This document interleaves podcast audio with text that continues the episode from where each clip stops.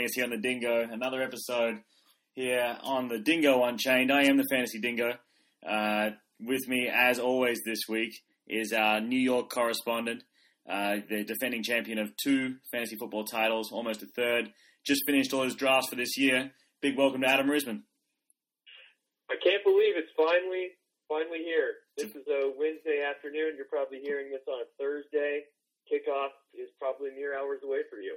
Yeah, it's a very exciting time of the year. The is it more exciting now than before the draft, or is it is it is it more exciting before the draft when you've got all that hope, or after the draft after you've made your decisions about the the players you got for the year?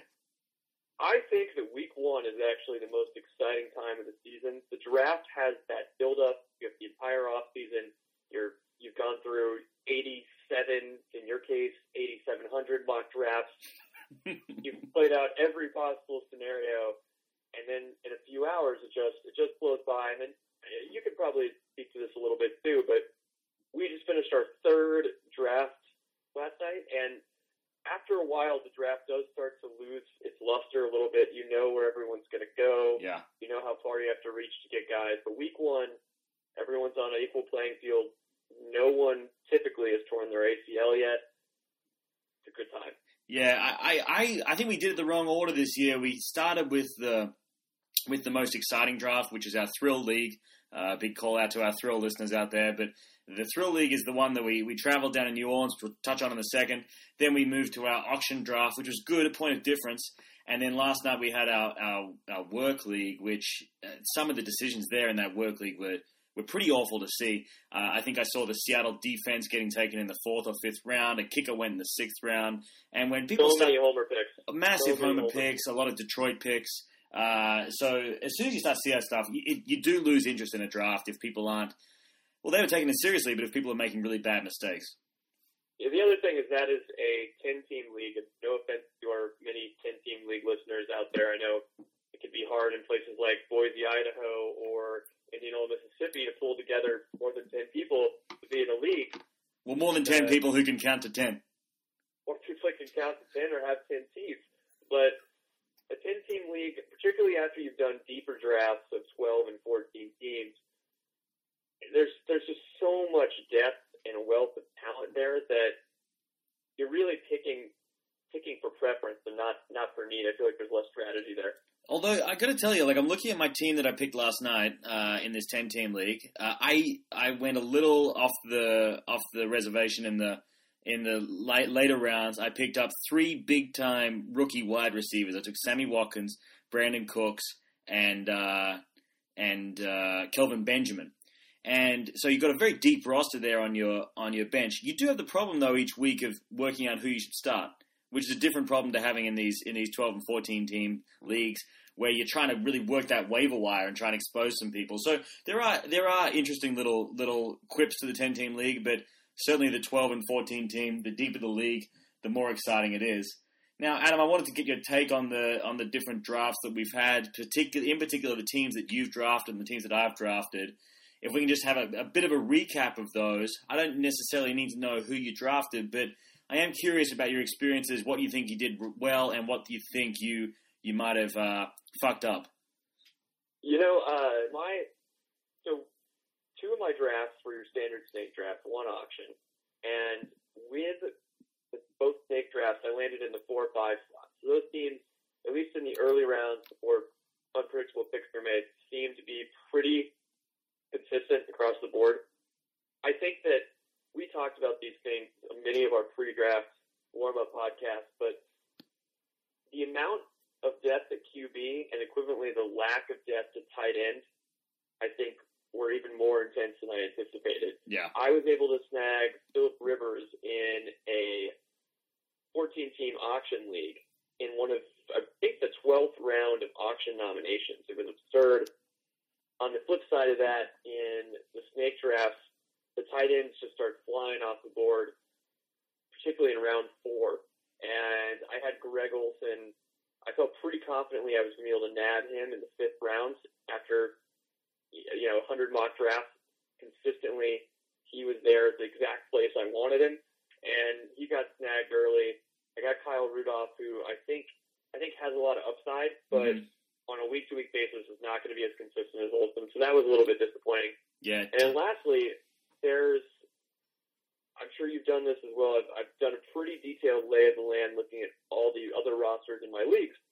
And the flex field is a lot different this year. There's a lot of wide receivers penciled in because so many running backs, like MJD, for instance, the guys that are in uh, in Indianapolis, Trent Richardson, who's fallen off. There, there's a lot of guys that were really valued this time last year. McFadden, Frank Gore, that no one really wants to touch. They're either too old, coming off injury, or they've blown through their chances of being a stud fantasy performer. And so a lot of people opted with three going three wide receivers as the majority of their skill position core. That Yeah. surprised me.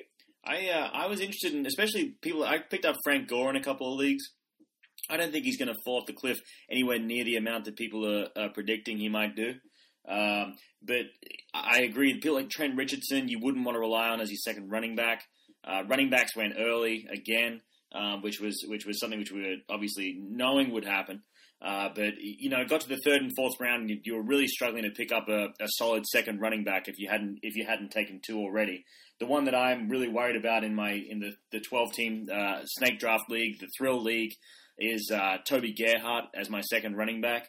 Uh, you know, I I I think he's a solid performer. I looked at a lot of video on him before I drafted him, and uh, just to get to come to terms with whether or not I could draft that guy.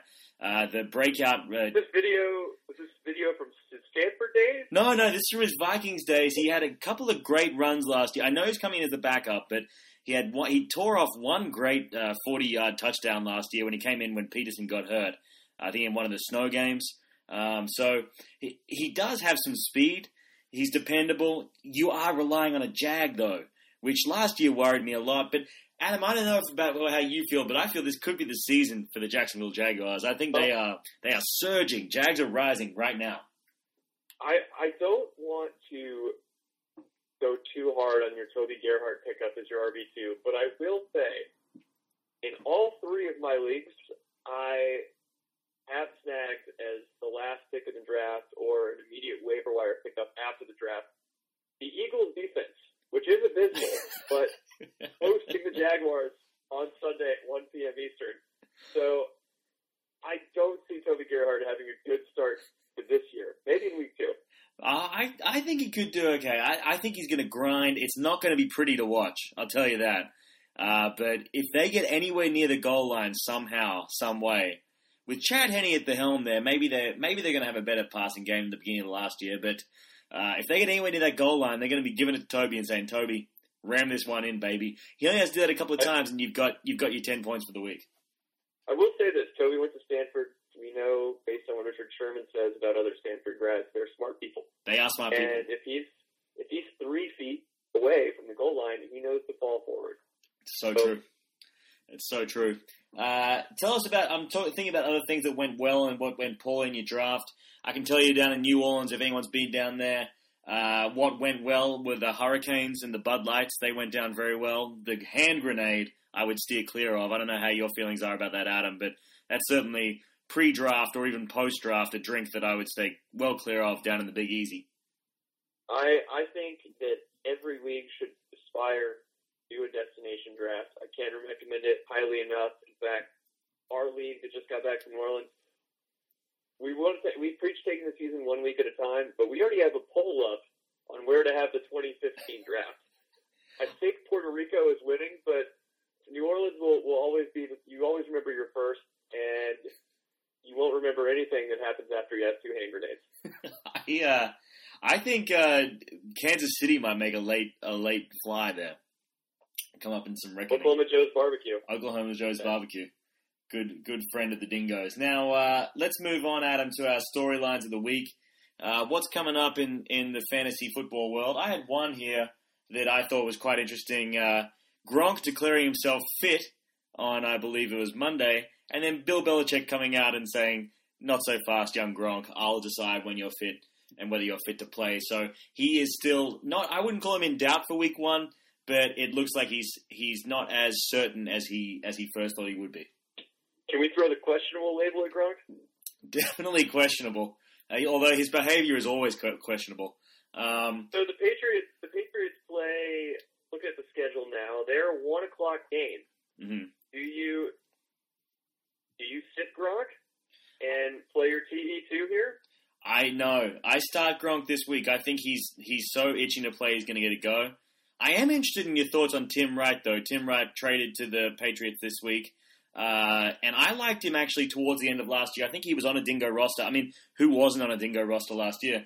But uh, I think he was on a Dingo roster towards the end of last year when he was down at the Buccaneers. Tim Wright at the Patriots, does he step up and be that second tight end, the Aaron Hernandez, dare I say his name, style player that they've been looking for for the last couple of years to complement Gronk and to take his catches when he's out of the out of the team? It's I like the pickup. I like the pickup a lot. They were missing that element of their offense last year when Aaron was escorted, Indisposed. and and and Tim might be the guy. He, had, he was only a rookie last year too. You're right. He came on at the second half of the season. I was just about to pull up his game log from last year as reference, but for some reason, ESPN.com's profile page of him lists him as a defensive player and only shows his three special teams tackles from last year. Classic But- ESPN.com.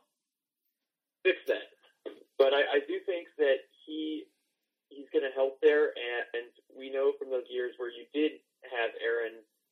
I don't want to say, you know, before the crime, he committed other, he killed a few other people, but they didn't. Allegedly. Allegedly. Allegedly. Allegedly. Uh, but when they had that two tight end system, it really opened things up for Brady. And with those guys stretching the team, that's when Welker had some of his best years underneath, too. So I think that the Tim Wright edition could actually be a bump for Julian Edelman. That's a good point. Uh, what else do you have for your storylines of this week? The uh, big things that are catching your eye. I'm going to be watching a lot of things this week, but the number one thing on my list is how the Bengals against Baltimore, a physical team up front, how they handle splitting the running back carries. Mm. Jarvis Green Ellis was cut this week. RIP law firm. Pleasure doing business with you. Very sad. Former former member of many of my teams, circa 2011 to 2012. They really believe in Jeremy Hill. They're the coaches at least are talking this up like it might be a full 50-50 split with him and Gio Bernard, who again is not a guy that likes to run through the tackles. He's better at catching passes, but when you get to the goal line and there's going to be a lot of jump balls that AJ Green brings down where he gets pushed out at the one and the two, Hill should be the guy. Will will he get somewhere between 30 and 50 percent of the carries against Baltimore? That's one thing I'm watching. And another thing I'm going to be looking at is the pass catchers in Detroit. They've mm-hmm. really upgraded who's over there. They got your boy Google Glass. I love. Google Glass Golden. Uh, That's right, Golden Tate outside Calvin Johnson, and then they picked up Eric Ebron, a second tight end, to do almost a Patriots-like system. They have, um, Pettigrew. that's right, they have Pettigrew, uh, the big guy from Oklahoma State there as well. So Very quiet preseason for Eric Ebron. very quiet preseason. It, it, rookies, I mean, rookies are starting to watch all week one because they're going to come, they're going to come up slowly. It happens every year. Giovanni Bernard, we just talked about, first couple games last year It was very quiet for him, and then he caught fire. There, there's a learning curve for these guys, and as you, yeah, I, I would preach this. You're gonna see, you're gonna see a guy who you've never heard of, probably a wide receiver, go off and have 135 yards and two touchdowns next week, and he's going to be on the waiver wire. You're going to be tempted to pick him up, which is great. But the first thing you're going to look at is probably one of your rookies who didn't play a lot. Yeah. And I would encourage encourage players to think about whether or not to cut those guys because if you wait a few weeks, they could explode. Adam, let me give you a name that I think has disappeared from all of our memories, but he was a, a huge performer in week one of last year. The name is Jared Cook, St. Louis Rams tight end. 23 points, I believe, he got fantasy points he got in that first week. I think he got a couple of touchdowns, uh, 80 to 100 yards. A lot of people just rushed to the waiver wire to pick him up. Some people were lucky enough to have him in the team already and, and benefit. Didn't do another thing all season. So again, I, I think you're totally right. Tread tread lightly on these on these week one results. Um, don't be the sucker who gives up someone who's going to perform for the last seven or eight weeks for someone who's had a, is a flash in the pan. Um, Jared Cook, forty percent of his touchdowns for the year, week one. I, and I vaguely remember a a bald headed man coming into my office and bragging vehemently yes. about how he picked up Jared Cook in the draft. I think on auto draft. Yeah, a, bla- a blazing baldy, in fact. But you got to be careful. And, and the thing is, you look at that, you look at production, and you see this guy who put up 140 yards, two touchdowns. You look at your bench, and you see that Bishop Sankey eased into work and had, you know, only 45 yards. Looks disappointing. Don't cut that guy. No. Don't cut Jeremy Hill. Don't cut Carlos Hyde if, if you think that he's going to break out in Frank Gore's place this year. Wait a couple weeks. It's a long season. It's a long season, Adam and we'll be here with you the whole way through. One last storyline that I want to run past you for this week, and this was something that broke today uh, the Adam Schefter profile on the Washington Post. A fascinating profile. I would encourage you to go out there and read it if you haven't read it already about one of the NFL's premier journalists. Uh, he gave a little fantasy tip in the middle of there. I don't know if you saw it. Uh, his, oh, I, I, haven't had a chance to read the story yet. What did he say? Oh, the tight end. He was so he was talking to uh, some of the front office down in Miami, and uh, and he was driving in the car with his driver, who and his driver's a big fantasy football player, and Schefter himself is actually a fantasy football player as well. But uh, so he's talking to his guy, and then he he leans over, talking to the people at Miami, leans over to his driver and gives him the big tip for this year as to how Miami's going to get all of its points. Charles Clay. Charles Clay is really? going to be huge in the passing game for Tannehill this year. So if you go along to the our Thrillers Gone League and check out those waiver wires. Uh, you'll see that Dingo has already picked up Charles Clay. Just on the odds, just on the sniff, the sniff that he might be the one. He certainly showed some promise last year. Uh, but and Tannehill, uh, he's gone to. He doesn't hook up well with. Uh, is it Mike Wallace down there? Doesn't hook up well with got him. big contract down there. Uh, Tannehill has a very nice condo in what I would call Checkdown City, and Charles Clay who was on a, a few of my rosters last year. He's a little hit or miss, but you know, the other thing is he gets some carries out of the backfield too. He does. Yeah, he gets some rushing yards.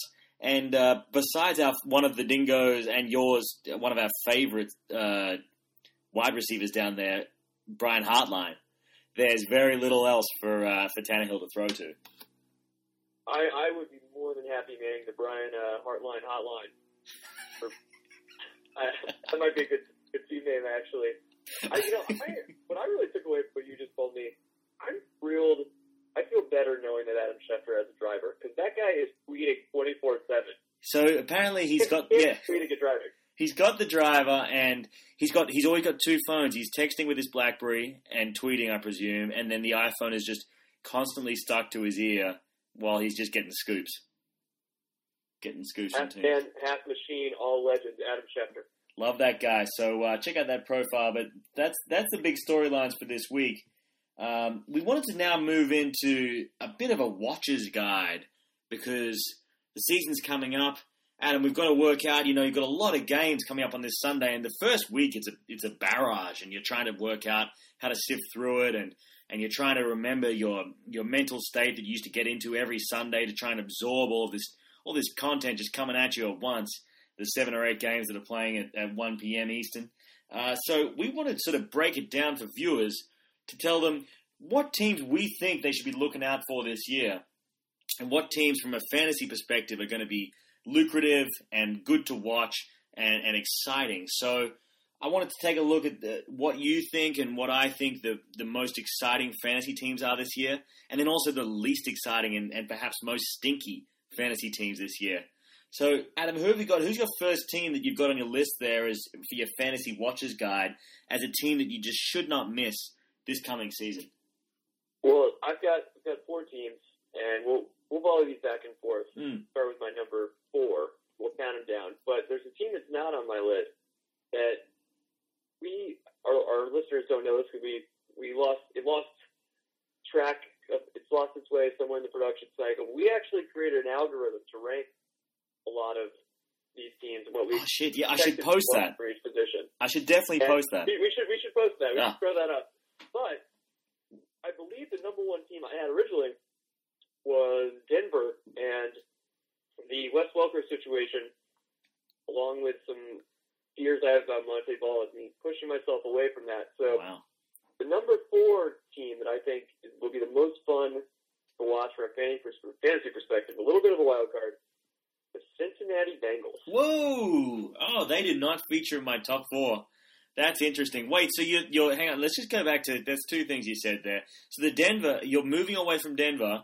I understand the Wes Welker thing, but I would counter that, that by saying Emmanuel Sanders has had a fantastic preseason and is looking like a, a very able, uh, very able replacement for for Eric Decker at least. But no trust in Montee Ball this year. You had you you feel that the running game is going to suffer. I need I need a little bit more evidence. Mm. I didn't see much in the preseason. I think that it's it might be challenging for him as a young running back, dealing with the pressure of, of being Peyton Manning's bailout guy and to get things going. And we saw Montee last year in a little bit of little. I don't want to say he looked demoralized, but there were a few times where he fumbled the football, and I didn't like his body language on the sideline. The fumble rooskies were were difficult uh, to watch. I've picked him up in a couple of leagues. I think he's going to have a good year. But uh, okay, so we got the Denver team we're pushing aside, but the the Bengals. Uh, you see them as a top four fantasy team. Who do you think uh, is going to drive the points for this Bengals team out of interest? Do you think Andy Dalton's in for a big year? I, I think that Andy Dalton is in for a big year. He had a big year last year. A lot He of did. people didn't realize it. Sixth, Very big year last year. sixth best in terms of points. quarterback. Mm. He's he's got two very capable running backs now. We touched on that earlier. Regardless of how they split the carries, from a viewing perspective, you're going to see a lot of thunder and lightning out of those two. And I think that AJ Green, we already know he's top wide, top tier, top five wide receiver. I think that this this could finally be the year where he really really pushes himself to the top. And they've also got a couple tight ends out there too that uh, that can stretch the field. So I think that this this is going to be a team that sneaks up on people as far as putting points on the board. That's interesting. Okay, so I I, I see that. You, who have you got there as a as a second great wide receiver? You're thinking it's Sanu out there and maybe Marvin Jones when he comes back? I think I think both those guys and Mohamed Sanu, another guy that had a good year last year and can, can benefit, I think, from AJ Green going going Calvin Johnson basically hmm and opening opening up some inside routes and getting plenty of first downs. And I, I think Marvin Jones again when he comes back too. That that's a very underrated receiving corps. I agree with you. Okay, I, they're not in my top four. Uh, my number four team is the Philadelphia Eagles, and I I have a lot of faith that Chip Kelly's going to take it to a new level this year. And the faith that I have is not so much in his coaching technique, but in in the fitness that he's got these players in for this year. He's getting had an extra year in the system. The players have had an extra year with his nutrition system, with his fitness system. I think they're all going to be ready to just pump out points. Nick Foles has obviously settled there at quarterback last year. He had the, the Michael Vick distraction. Um, they've added Darren Sproles. I really like Darren Sproles. I think he could have a good year out of that backfield. It does worry me the loss of DeSean Jackson, but if Maclin can stay fit and if Riley Cooper can produce at a more consistent level uh, and Zach Ertz can come on a little bit, I think that team's going to be dynamic to watch, both from just a football perspective, but also from a fantasy perspective. I think they can rack up a lot of points this year. I I think you're absolutely right. I'm curious to see what three teams you have better than them. I have them a little higher on my list. Brent Celek is an old faithful is still there, and then the name I want to give you bounce a reaction off of is Jordan Matthews. Mm. I like Jordan Matthews. I I don't. I didn't rate him as one of the top five rookie wide receivers, um, just because it was a very deep rookie wide receiver class. But he's there in the in in waiting in the wings. If Maclin goes down, also he might get a spot. He might get a spot in the slot actually from the start, wouldn't he? Is he the, is he their third wide receiver on the depth chart? I believe he is. If he's not yet, he I think by week three he'll be your slot guy. Yeah, so he could be huge. They've also got Huff, Josh Huff there, who was big with Chip Kelly in, in Oregon and has an electric speed. So uh, so yeah, I think that receiving corps is is dynamic. Where did you have the Eagles ranked? I had the Eagles at two. Okay, so who did you have at the three spot? In between Cincy and Philly, I have the Detroit Lions. Oh, that's where I have Detroit too in the third spot. What What do you love about Detroit? Well, I think Matt Stafford's in for a big year, and uh, I would have taken him in, in some of my drafts if if people hadn't been picking him so damn high. I saw him go A little bullish. Oh, I saw him go in the third and I think the fourth round, and then I saw in our auction draft someone spend about thirty-five bucks on the guy, which I thought was ridiculous. He he throws the ball a lot, sure. He's got a great arm, but uh, but he's not he's not worth that much. If I could have, I had him in the sixth. If I could have picked him up in the sixth, I would have grabbed him.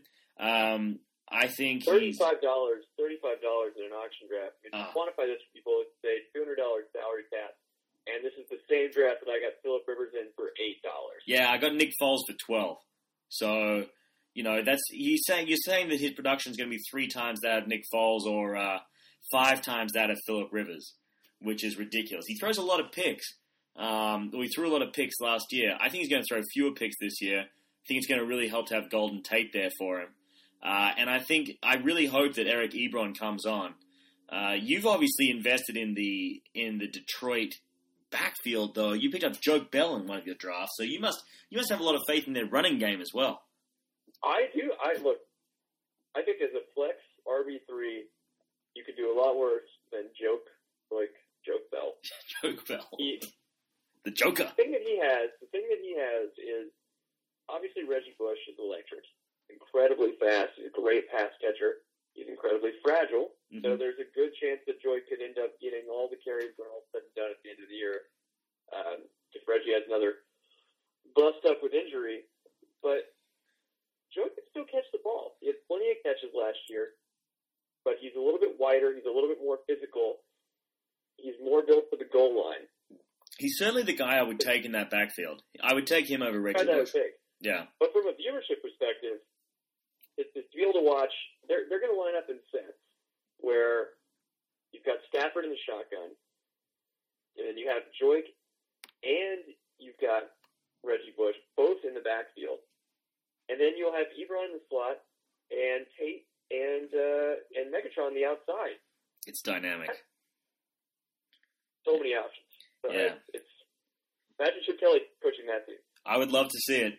I'd love to see it. I actually wrote in the, uh, if you go to fantasydingo.com and check out the long form section, uh, the hot, hot heat, five burning questions, and talked about Matty Stafford in there and suggested the idea of drafting the entire Detroit Lions team, which I almost did in the draft last night, Adam, but, uh, but it was, there were just too many other good players on that board because people were making such boneheaded moves that I couldn't bring myself to do it. So how many of your teams have we have we covered here? Are we at number one? Well, no. So I've got two and one to go. So I've got my my number two team, and then uh, and then we'll move on and see who who we've got as the number one. My number two team is one I think might be a little controversial, or you might find a little controversial. Uh, it's a team that performed incredibly well last year, and, and some pundits are picking them to to regress a little bit this year. But I think they're going to push through and and and move into a new echelon. Uh, the San Diego Chargers, Whoa! and here's I now, I, I, you go ahead. Well, let me just let me tell you why first. So the I think I think there's a few a few great factors in a, a little team waiting to explode down there in the the bottom left coast of America. So you got Phil Rivers, who has has had a year to adjust to the uh, the new the new scheme there, and is looking more confident and better than ever. Out of the backfield, Ryan Mathews, who even though I hate the guy, started to really come along in the second half of last season. Danny Woodhead backing him up, and they've they've also brought in Donald Brown there, which I think was a sneaky move that kind of went under the radar a little bit. Donald Brown, if Ryan Mathews goes down, could suddenly become a, a top twenty running back in, in fantasy. So I think their backfield is stacked if Ryan Mathews can have a good year. Keenan Allen is obviously uh, a, was a, the best rookie receiver last year, and is due for a, I think is going to have a huge sophomore year. And then uh, and then they've also got a couple of good guys like uh, like Eddie Royal. Antonio Gates is often going undrafted in the drafts I'm seeing. It's a lot of Ladarius Green talk. I think that Antonio Gates could have a huge year again. Uh, he's going to see a lot of red zone targets. So I think it's the kind of team that is just going to move down that field, uh, sort of Green Bay Packers style a little bit, and and just eat up yards and and score a lot of touchdowns, score a lot of points. I, I take this as a validation of my Philip Rivers pickup. Well, I got Phil too. I got Phil in our other league, so so just to we we're both on the same page here. Uh, but we're right. We're riding the same same train. I like the Bolts. I like the Bolts too.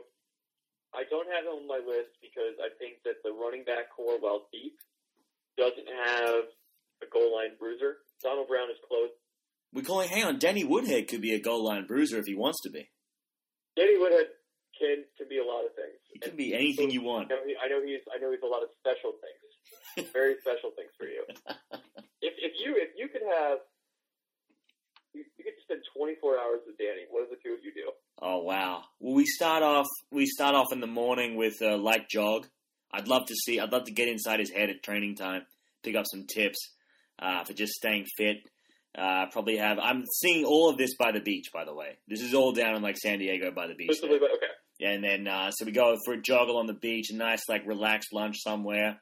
Maybe a rub down, not a weird rub down, but just like next to each other, just getting a rub down, just picking his brain about about football, and then uh, and then to the clubs. I think he'd be great in the clubs. I think he'd pull a lot of women, and, and probably wouldn't have to wouldn't have to do a lot to do it. You know what I mean? What's he drinking? What's he drinking at the club?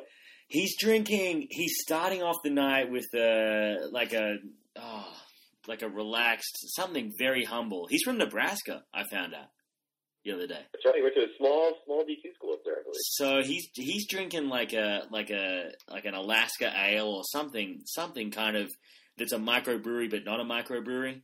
And then um and then we're just moving on to, to shots of Jack. And we're just getting real messed up and probably going home and, and watching some uh, some DVR Chargers and Patriots games uh, around 11, 11.30 at night. It, sounds like he was right there with you in New Orleans, based on what you're describing. But I, I hope it works out for you. I hope it does. Well, so I, I think the Chargers are in for a big year. But we're down to our number one teams now. I'm curious to see if you've got the same number one team as I do. I don't know that you do. Uh, so who have you got in your number one position this year? It's going to sound like a homer pick, but I will thoroughly explain it. The Dallas Cowboys. I, you definitely don't have who I have. That is a ridiculous pick. A ridiculous and here, and pick. here's why I think the Dallas Cowboys are the best team to watch this year from a fantasy football perspective. We covered Tony Romo in depth. I think he's going to be a top five quarterback this year. We know you're a Roman sexual. Did you pick up Tony at all in any of your drafts? I couldn't. I couldn't get to him. I couldn't. Here's the thing. Couldn't pull I the trigger. think Tony provides great value to people that got him in rounds maybe six, definitely seven and eight. But I can, I cannot, I cringe at the idea of drafting a quarterback before like round ten, because again, there's just so much depth and so many skill positions that you can fill and get quality backup that without without needing to pick up a quarterback. Look, you're telling me that you couldn't you couldn't pull the trigger on Tony, and that's fine. It it means that you probably don't trust the guy. No, I, I I trust the guy completely, but I look at the guys that I got: Philip Rivers, Tom Brady, Jay Cutler, and none of these guys were taken before round nine. Whereas Romo was going in in the thrill league. A lot of Dallas people from that league. I think he went round six, Mm. far too early. Far deep for the points he's going to put up. It makes sense, but you're sacrificing too much points down the line in another position. But the drafts are behind us. Hopefully, your draft is behind you, or you're you're not going to get it in by the time the season starts. But I, I do think the Cowboys are going to be the most fun fantasy football team to watch this year. Romo is going to be throwing up hellacious yards. Their offensive line is absolutely stacked. They've spent first round picks on the offensive line. Either the last three years or three of the last four years, getting Travis Frederick at center. Uh, they've gotten uh, Zach Martin at right guard this year out of out of Notre Dame as a first round pick, and where Jerry Jones had to be restrained from getting Johnny football. We all know about that. Obviously, trying to get restrained uh, from getting anyone the defense either. Exactly. Well, I'm getting to that. Yeah. Ty- Tyron Smith at left tackle now, the highest paid left tackle in the league, I believe. Wow. Huge extension.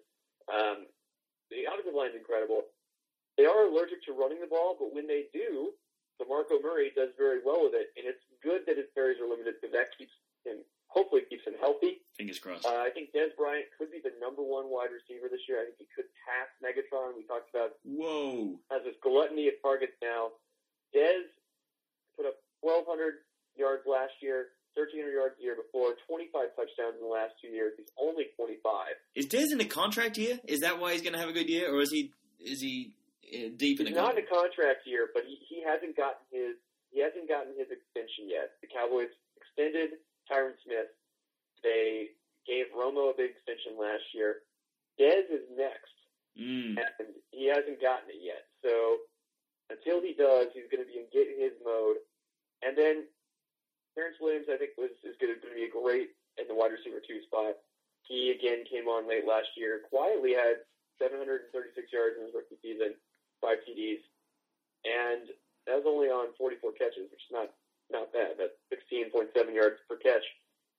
But my the, the the bow on all this is that when you watch the Cowboys, Give me the bow.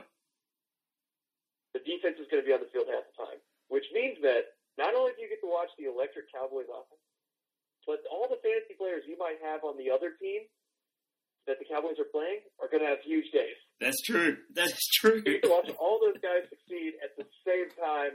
It's going to be games that are 49 to 42. It's going to be great. What was that game? Was it against Denver last year? 49-48 or whatever it was.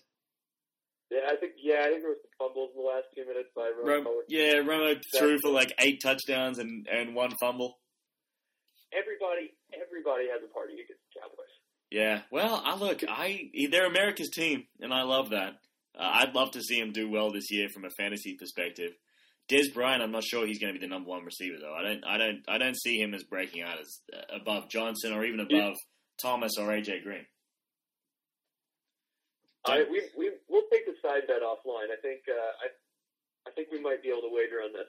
Okay, we should definitely do that. So who, so who do you have at the top? Then it's not a team that I've included in my top four. No, it's a it's a it's a less ridiculous team. It's a team that would uh, will actually perform incredibly well and consistently throughout the year in fantasy terms, and that's the Green Bay Packers. Uh, and I love Aaron Rodgers this year. I think he could be the number one quarterback uh, coming back from his injury. He could have been the number one quarterback last year if Manning hadn't had such a ridiculous year and he hadn't broken his collarbone. I know there's a lot of ifs in that sentence, but uh, but I think he's going to be looking really good. Randall Cobb is back from injury as well. And so suddenly you're, you're looking at a team which has Randall Cobb on one side, Jordy Nelson on the other, Aaron Rodgers throwing the ball, and Eddie Lacy running the ball. And so you've got a it's a it's an absolute wealth of assets. Those four guys are Cobb and, and Nelson would be in the top 15 of wide receivers. Eddie Lacy in the top five running backs. Aaron Rodgers in the top two or three quarterbacks. The only position they're really struggling is at is at tight end, and uh, they've got a couple of rookies who are going to start this year. Of course, Jermichael Finley was looking good last year until he got he awfully hurt. Uh, Was it a back or a brain or something? I it was a they might have not discovered the brain part yet, but it was a back. It was bad. It was bad. But uh, Ri- Richard Rodgers is looking good. He's their third round pickup, and uh, and he's going to be starting this week. And uh, and the other guy they've got is this guy. Uh, they've got Andrew Quarless, who I think played some reps last year, and then they've also Bostick a little bit of a bigger guy. Brandon Bostick probably to do some some blocking. So I mean, I think there could be it could be worth looking at Rodgers on the on the waiver wire a little bit as the season progresses. But but outside of that, your your wide receivers just offer complete tier one stud value. Your running back is a tier one stud. And your your quarterback is a tier one stud, and even the defense is good as well. So uh, they're, they're my number one team. I think they're just going to churn down the field like no one's business. I think they're going to be great to watch this year. I like it. I, I think that their offensive line is vastly underrated. Bryan Mhm. Bulaga, left tackle out of the University of Iowa, is an absolute beast, and he is going to be showing Eddie Lacy the uh, the path to the gates of heaven fairly frequently Yeah.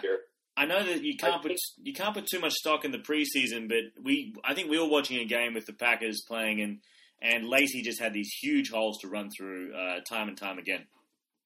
Well, he's also he's following John Kuhn, the fullback. Mm. Coon. Kuhn out of Shippensburg University. Can you tell me where that is? Uh, I would say northeast. I actually don't know, so I'm going to look it up. It looks like Pennsylvania. Ah, well, if there are any listeners out there who went to Shippensburg, uh, hit us up on the Twitter at Fantasy Dingo and let us know where your college is. Oh, Shippensburg, Shippensburg Greyhounds. It looks like. Love those guys. No, no, Shippensburg Red Raiders. That's the high local high school is Greyhounds. Oh, Apologies to all our Shippensburg uh, listeners out there for confusing your team. Well, I, I think that what what we can come to in terms of the conclusion is that there are a lot of really, really good teams to watch. You're you've got players everywhere, and if you're trying to narrow down your games, you can't go wrong watching any of these teams. Quickly though, there's there's a few teams though that I I hate. I think they are stinky on all fronts. I hear you. And as you as you decide what game to watch or whether or not a game is worth watching in favor of the Red Zone channel, and the answer is probably not. I would stay away. I would stay away from these four teams. Go on, hit me with your four. Your four stink. These are the four stinkers of this year. All right, so I've got the Miami Dolphins. Oof, Anytime Lamar Miller is on top of your running back depth chart, that's a huge problem. disgusting. Brian Hartline is going to be on life support by the end of the year because he's got nothing around him. we love Mike that guy. Wallace, the problem with Mike Wallace is he got paid. Uh, their quarterback situation is terrible. Shocking. Then beyond that, we've got the Oakland Raiders, who Oof. Who have a real stinky week one matchup against another team on my list, the New York Jets. Oh my god, that's, That's just that's just un, that's just unwatchable. that's an unfathomable matchup. All those teams fail in comparison to one team. So, who's your number one play, uh, fantasy player on the Oakland Raiders this year? Is it Derek Carr or is it James Jones I think it well. or is it Maurice Yeah, Jones Drew? This is there's I none of them. Can we say none? Can we say can we say the ghost of Terrelle Pryor? It's, de- it's definitely on the defense. Poor Terrelle Pryor just got dropped by the Seahawks. Matt McGloin won't lose you points because he won't be playing. He won't be- Oh, zero. There's no negative. He's actually worth picking up on that team. Although Sharp, it looks like won't be playing either, so he could be a, a, a worthy pickup. He won't go into negative territory there. It, it it's a lose lose. I, I we talked about do not draft teams in our pre-draft pod. The Raiders are, are one of those, but I think the worst team from a fantasy perspective, the New York Giants. Whoa, okay, that is interesting. That's interesting. So you're not you're not a believer in this uh, in the new offensive coordinator, new time, turning over a new leaf. Eli's done it before, so why can't he do it again? Rashad Jennings in there, You know, you know what Eli's done before? won a Super Bowl. A lot of. That's true. A lot of six- pick. Look, you're talking to someone who who rode Eli last year for the first six weeks of the season. Sorry. You're talking to someone who rode with Eli last year for the first six weeks of the season and was So severely penalized for it. I, I think that it starts it starts with Eli. Mm. And what makes Eli worse than Derek Carr, than Geno Smith slash Michael Vick, is that you, you you want him to be good. Yeah, you do. His brother is so great, and he, he's in weird rapping commercials with his brother, and really lame people name their teams after that. It, it's and then, and then you see the Manning face. Oh, that If poor have Manning the face. I encourage you to Google image search Manning face. God. and it's just you'll cringe. It, it, so it starts there. They've they've already got health problems at wide receiver. Victor Cruz is is very talented, but he, they have to get him the ball, and until there's anybody else remotely worth a damn in that receiving corps, all defenses are just going to key on him. I, I do think that Andre Williams could potentially break through uh, later in the season in the running back spot, but until then, Rashad Jennings he put up some okay numbers in Oakland, but I I just don't I just don't see it from from him in a Giants uniform. A Giants running back really hasn't produced on a fantasy level since Brandon Jacobs, probably 2011. I see the reaches for Rashad Jennings this year being similar to the reaches for Lamar Miller last year. I, I think that it's going to be real, You want to follow? real painful by about round seven, when Rashad's had consistent weeks of putting up five, six, six and a half fantasy points. Consistently sticky. What about you? Who are you? Who are you avoiding? Well, I've actually got four. I've got I, the only team we doubled up on was the Jets, so that shows it's a, there is a there's a stinky core this year of quite a few teams who are going to look awful. Uh, the first team that I think is going to look bad is the uh, the Carolina Panthers. Uh, Scams hurt, There's no one to throw to, and the defense is no good anymore. So the the heart has just been completely ripped out of that team. Hasn't been replaced by anyone. And I think they're just going to look completely inept on offense. Uh, poor Scam's going to have to. He's going to have to run, and he's going to get hurt again. And I don't know who they've got as their backup quarterback. I don't know if. Do you know who their backup quarterback is right now? I don't. I'm going to look up their depth chart real fast. So it can't be I- good. I, they just missed Mike, but I think that uh, you know, I think that Scan will.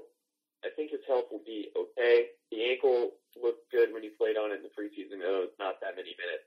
The wide receiver corps is abysmal, and I I am not as high on Kelvin Benjamin as a lot of people. no. I think I mentioned on a previous podcast about how I just unimpressed I was with his college footage and his lack of consistent effort.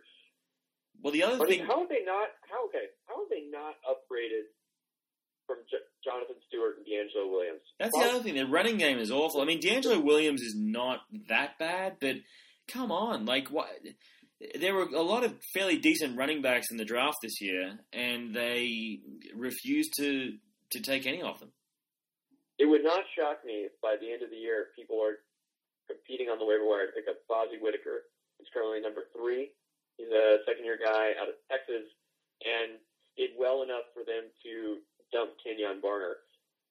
Jonathan Stewart is going to get hurt and DeAngelo Williams is going to be bad. So God. not shock me if he bubbles up as an interesting pickup. But I, I couldn't argue with your, your choice there at all. So the Panthers, I think, are going to be awful. The uh, the Jets, we've already talked about. Well, kind of talked about, but you know, the What's Jets. good to say?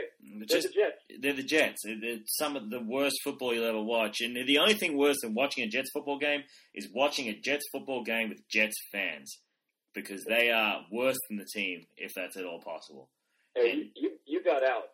Be thankful for that. And I don't apologize to any Jets fans who are listening. I refuse to apologize to you So guys. bad. Awful. They cut they cut Stephen Hill last week, who was a second round pick two years ago. They traded up in the second round to draft this guy and cut him two years later. I think he might actually be on the Panthers now. Funnily enough, I think the Panthers might have picked him up. Well, I mean, if, if you're too bad for the Jets, that's one of the only places that you could make a roster. Great asset management there from the from the Jets. Classic Jets move. Uh, so the Panthers, the Jets. The other two teams I don't like might be a little controversial. So the Washington football team is on this list, and uh, I know I'm going to hear a lot of, "Oh my God, RG three, Pierre Garcon, That's my sleeper fun to watch team. Alf Morris." Really? Jordan Reed, yeah, Alf Morris. No, I think they're going to have a disgusting year. I think that that that organization is toxic, and they have.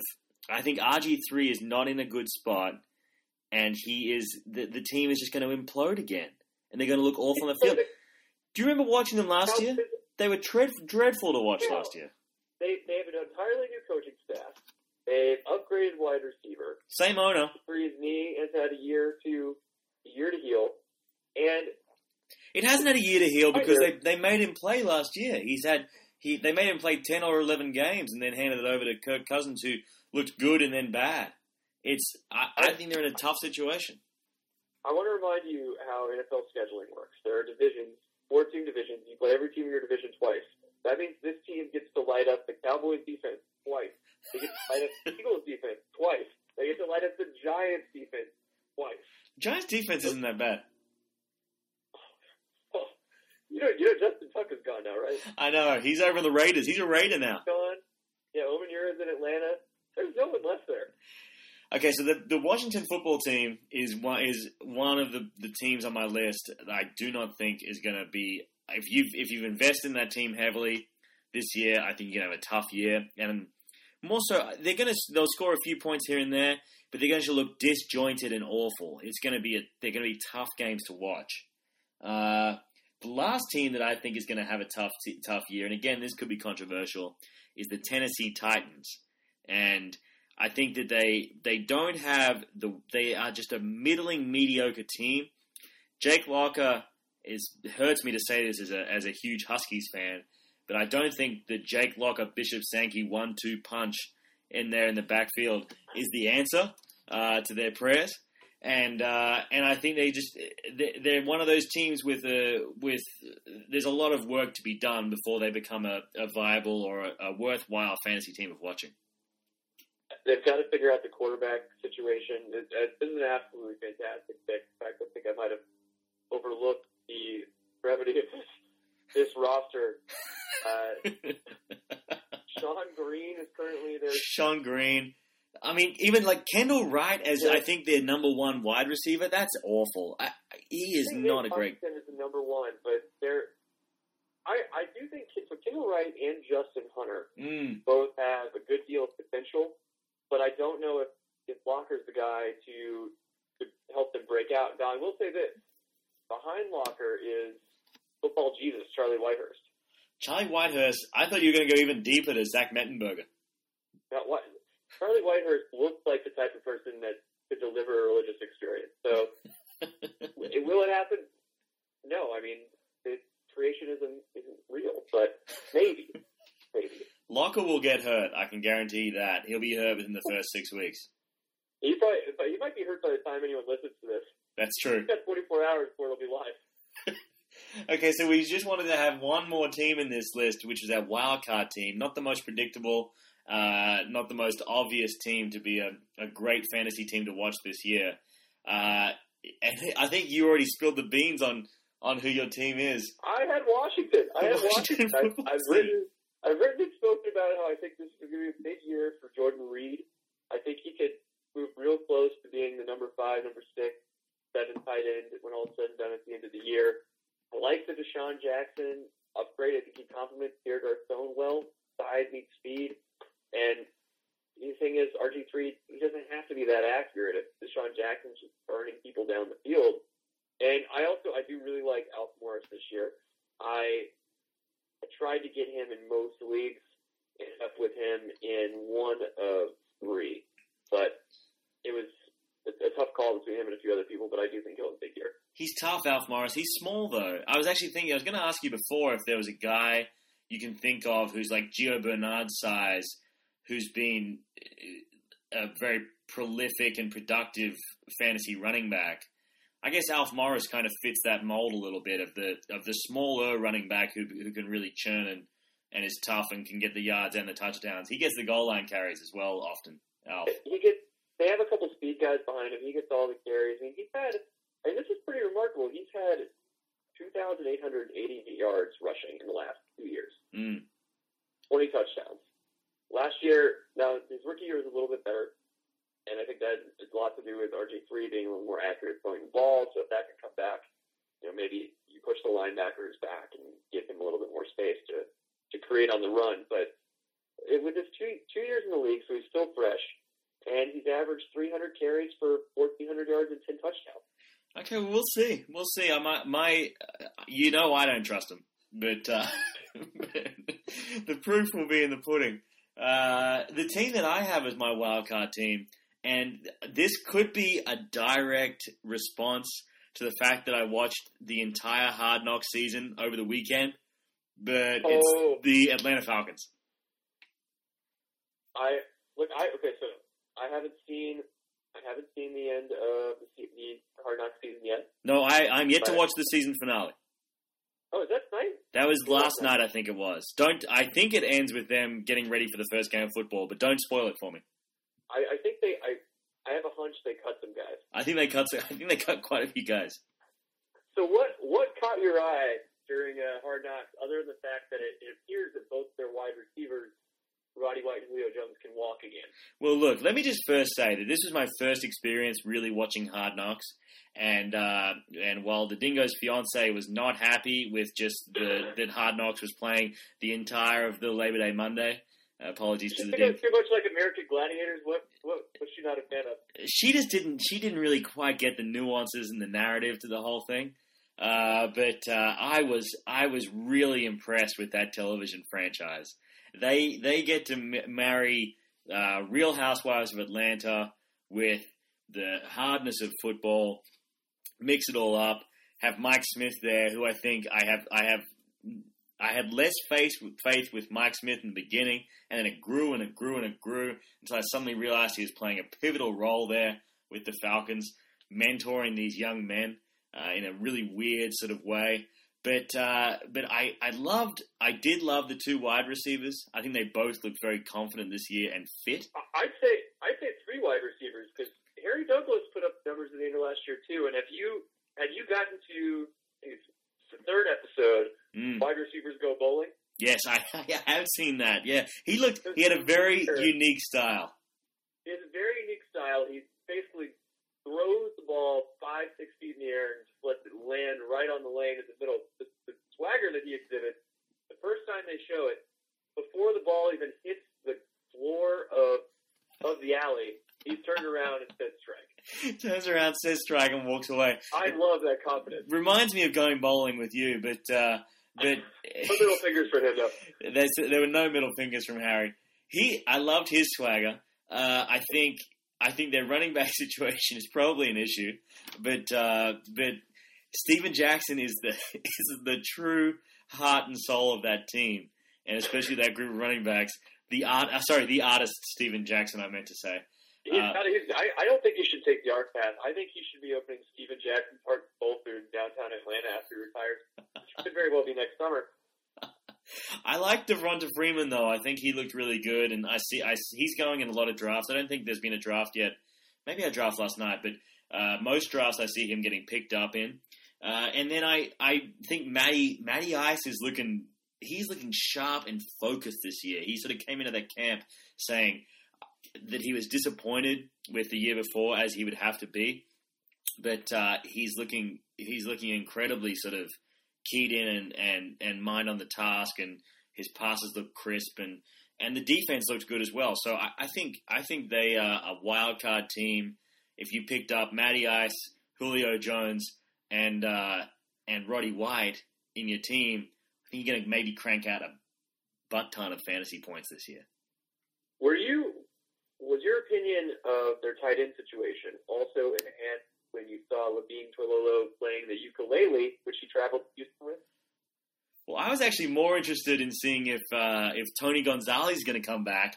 If you have a look, his latest statement is is a little cryptic. He says Tony Gonzalez says there's probably no chance of me coming back to play. Probably no chance. I think there's a chance. So you're saying Tony Gonzalez. Tony Gonzalez also says, "I just put Tony Gonzalez into a quick Google search just to see, you know, if there was a headline I, I missed." And the first thing that comes up is Tony Gonzalez quote: "Buck's going to be real good." Quote. So I don't know if I believe anything he says. he uh, he is currently owned in two percent of Yahoo leagues. He's still eligible. Is Tebow still eligible to be drafted too? I don't know. If you haven't handed in your if you haven't handed in your retirement papers, then sure. If you're smart, you pick up Tim Tebow this week off the waiver wire. Uh, drop that that useless tight, second or third tight end. Okay, Adam. The last thing we're going to look at this week is uh, some starts and sits, and this is something that obviously we will recur throughout the season. Uh, bring up each week some some hot tips for guys to start, some hot tips for for guys who you think might have a tough week. Uh, who have you got? Uh, I'll, I'll I'll start it off actually with a guy who we've just been talking about who I think is going to have a big week this week. Uh, Matty Ryan against the Saints, and I think he's going to. The Saints are going to put up a lot of points. I think Atlanta might be able to stick with him. I think Julio Jones and and Roddy are going to have a point to prove this week, uh, especially Julio coming back from that big injury. And I see Matty Ice going for 25 plus fantasy points this week. Twenty five plus. Yes. I, I think that he will have a good game. The game being in Atlanta, outdoors in the heat down there, I think really benefits the Falcons. The Saints are a dome team, and while the offense should be fine for the Saints, but I think that for defensive players, particularly against a team like the Falcons, that might grind things out a little bit. The uh, the outdoor setting could fatigue them a little bit, and that's a good situation for Matty. So who have you got there as, as a good guy to start this week in uh, week one of the games? You know, I really like Colin Kaepernick this week against the Dallas Cowboys. For a lot of reasons I've already said, uh, Dallas, the defense is a disaster. And if it ranks any higher than 29th in the league, that is an absolute upset. And I think that I think that Kaepernick is is going to be hungry and out to prove that his dip last year was more flash in the pan than reality. And the, the truth is probably somewhere in between. But I, I do think this 49ers team is I think Harbaugh is going to have him ready to roll, and I think that Kaepernick is going to be in for a 20 plus point game. I like that. I like Colin this week as well. Uh, I think he could actually have a good season and could have a good rebound season from last year being a little disappointing. Um, wide receivers, I've got. Uh, I think Victor Cruz is in for a good week against the Lions. Uh, I think he's in for uh, one, maybe two touchdowns and 110 yards. Sounds like you don't trust that with uh, what we've talked about Eli today. I I can't tell anyone to sit Victor Cruz because if you have Victor Cruz, you drafted him too high to to substantiate sitting him. But I do think that I, I do think it's going to be a struggle for him out there. I think that Eli's probably going to throw to the wrong team a few times. And uh, there's Justin Gilbert, the cornerback out of Oklahoma State, really, really talented rookie. He he could be the the guy that they put on Victor Cruz, and if they do, I think that he'll he'll do a good job. In the last couple of years with guys like Sherman and Patrick Peterson, that cornerback seems to have one of the quickest learning curves for rookies these days. That's true. That's true. Uh, who have you got there, wide receiver, that you think is going to have a good week this week? You know, I have a. I wanted to look for a name that, while he's on rosters, wouldn't necessarily be a go-to to start.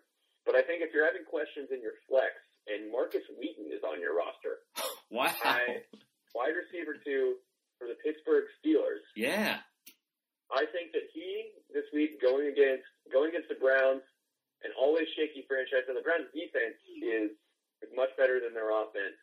But their secondary, they have Joe Haden, who's a really talented player, but beyond that, I I don't trust the package. And Antonio Brown is enough of a threat that I think they're going to be scheming his way. And Wheaton, who is a second-year guy at Oregon State, real fast. I think that he is going to be a good compliment for Roethlisberger, and also with those running backs suspended, I think the Steelers are going to be looking more to the air game than normal. So expect Wheaton to catch people's eye. I'm thinking 50, 60 yards and touchdown. I, I, you could be right there. I think they're going to be throwing that ball this week for sure. Uh, I like, I like Markus Wheaton. It's a wild pick from out of out of uh, left field. I want to throw a question your way, and I want to see if you would start or sit this guy because I think it's a classic example of uh, uh, one of those tough borderline calls. So, say you've got this is your running back three or flex position for this player, okay? Do you start or sit Maurice Jones Drew against the New York Jets? I I think I'd have to start Maurice Jones Drew against the Jets. These were both two of our don't watch teams, but classic matchup. Two negatives, two negatives could equal a positive for you here because they're on an equal playing field. I think I do the same thing. I think I start him too. Here's another question for you. Jeremy Hill at Baltimore. Do you put some trust in the rookie? I think that if Jeremy Hill is on the waiver wire in your league, you should absolutely look pick him up. I would not start him in week one. I'd put him on my, my watch list, so to say. And if he if he looks like he's going to get 40 to 50 percent of the carries, then as soon as week two and probably week three, he could crack your flex rotation. I think that his ceiling is actually an RB two, but I would sit him against the physical Ravens front week one and just go with a sure thing.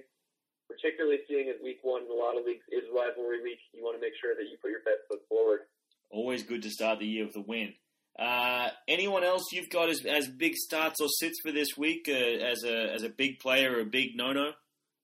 Uh, I got one. I'll give you one big player and followed by one big no no my big player, players, the Philadelphia defense at home against the Jacksonville Jaguars. I think that you know that Blaine's not starting this year. I well, no, but Chad Henne is at least for this game. That's true. Blaine 2.0. I cannot. I cannot validate enough that look. I don't care if you wait if you wasted a tenth round pick on the Seattle defense. Redeem yourself right now. Stream defenses and pick up what, what is not a great Philadelphia defense, but for one week, and it only takes one week. I listened to a guy who did wonders with the Miami defense in just one week. The Miami D. Pick up, pick up the Philadelphia defense and let them pick six you to a victory. Speaking of Philadelphia, I also like Zach Ertz this week. I think he could have a, a big week against the Jags, uh, a breakout week maybe. He could be the Jared Cook of this of this first week of the season. for for one guy, I think that teams should consider sitting. And if you do have him, I imagine you've got two quarterbacks on your roster because we you know he's shaky. RG three is playing Houston Mm. week one, and I'm not saying that that Washington is going to have a bad game, but he's going to have J.J. Watt, and Jadeveon Clowney hunting him like hyenas. They're going to lean very heavily on the run game and try to grind this out against Houston. So I, I don't see RG three putting up big numbers. I would play your quarterback too. Maybe Alex Smith is on the waiver wire. Maybe you pick him up start this week and wait to roll with RG three until week two. I like that. I like that call. So time for this week on the Dingo. Thanks again for joining us. You can always catch uh, myself, the Fantasy Dingo, every Thursday on Drive Time Radio in Seattle. I'll be appearing around 4:30 p.m. on Press Play Radio, 11:50 a.m. KKNW, uh, with the boys there. Uh, in the meantime, of course, you can catch myself and Adam here again next week. Adam, thanks so much for joining us. No problem. Uh, can't wait to see how our predictions turn out. We we hold ourselves tasting victory, I hope, next week with all the wrap up of week one, a look ahead to week two. Thanks again for listening to The Dingo Unchained.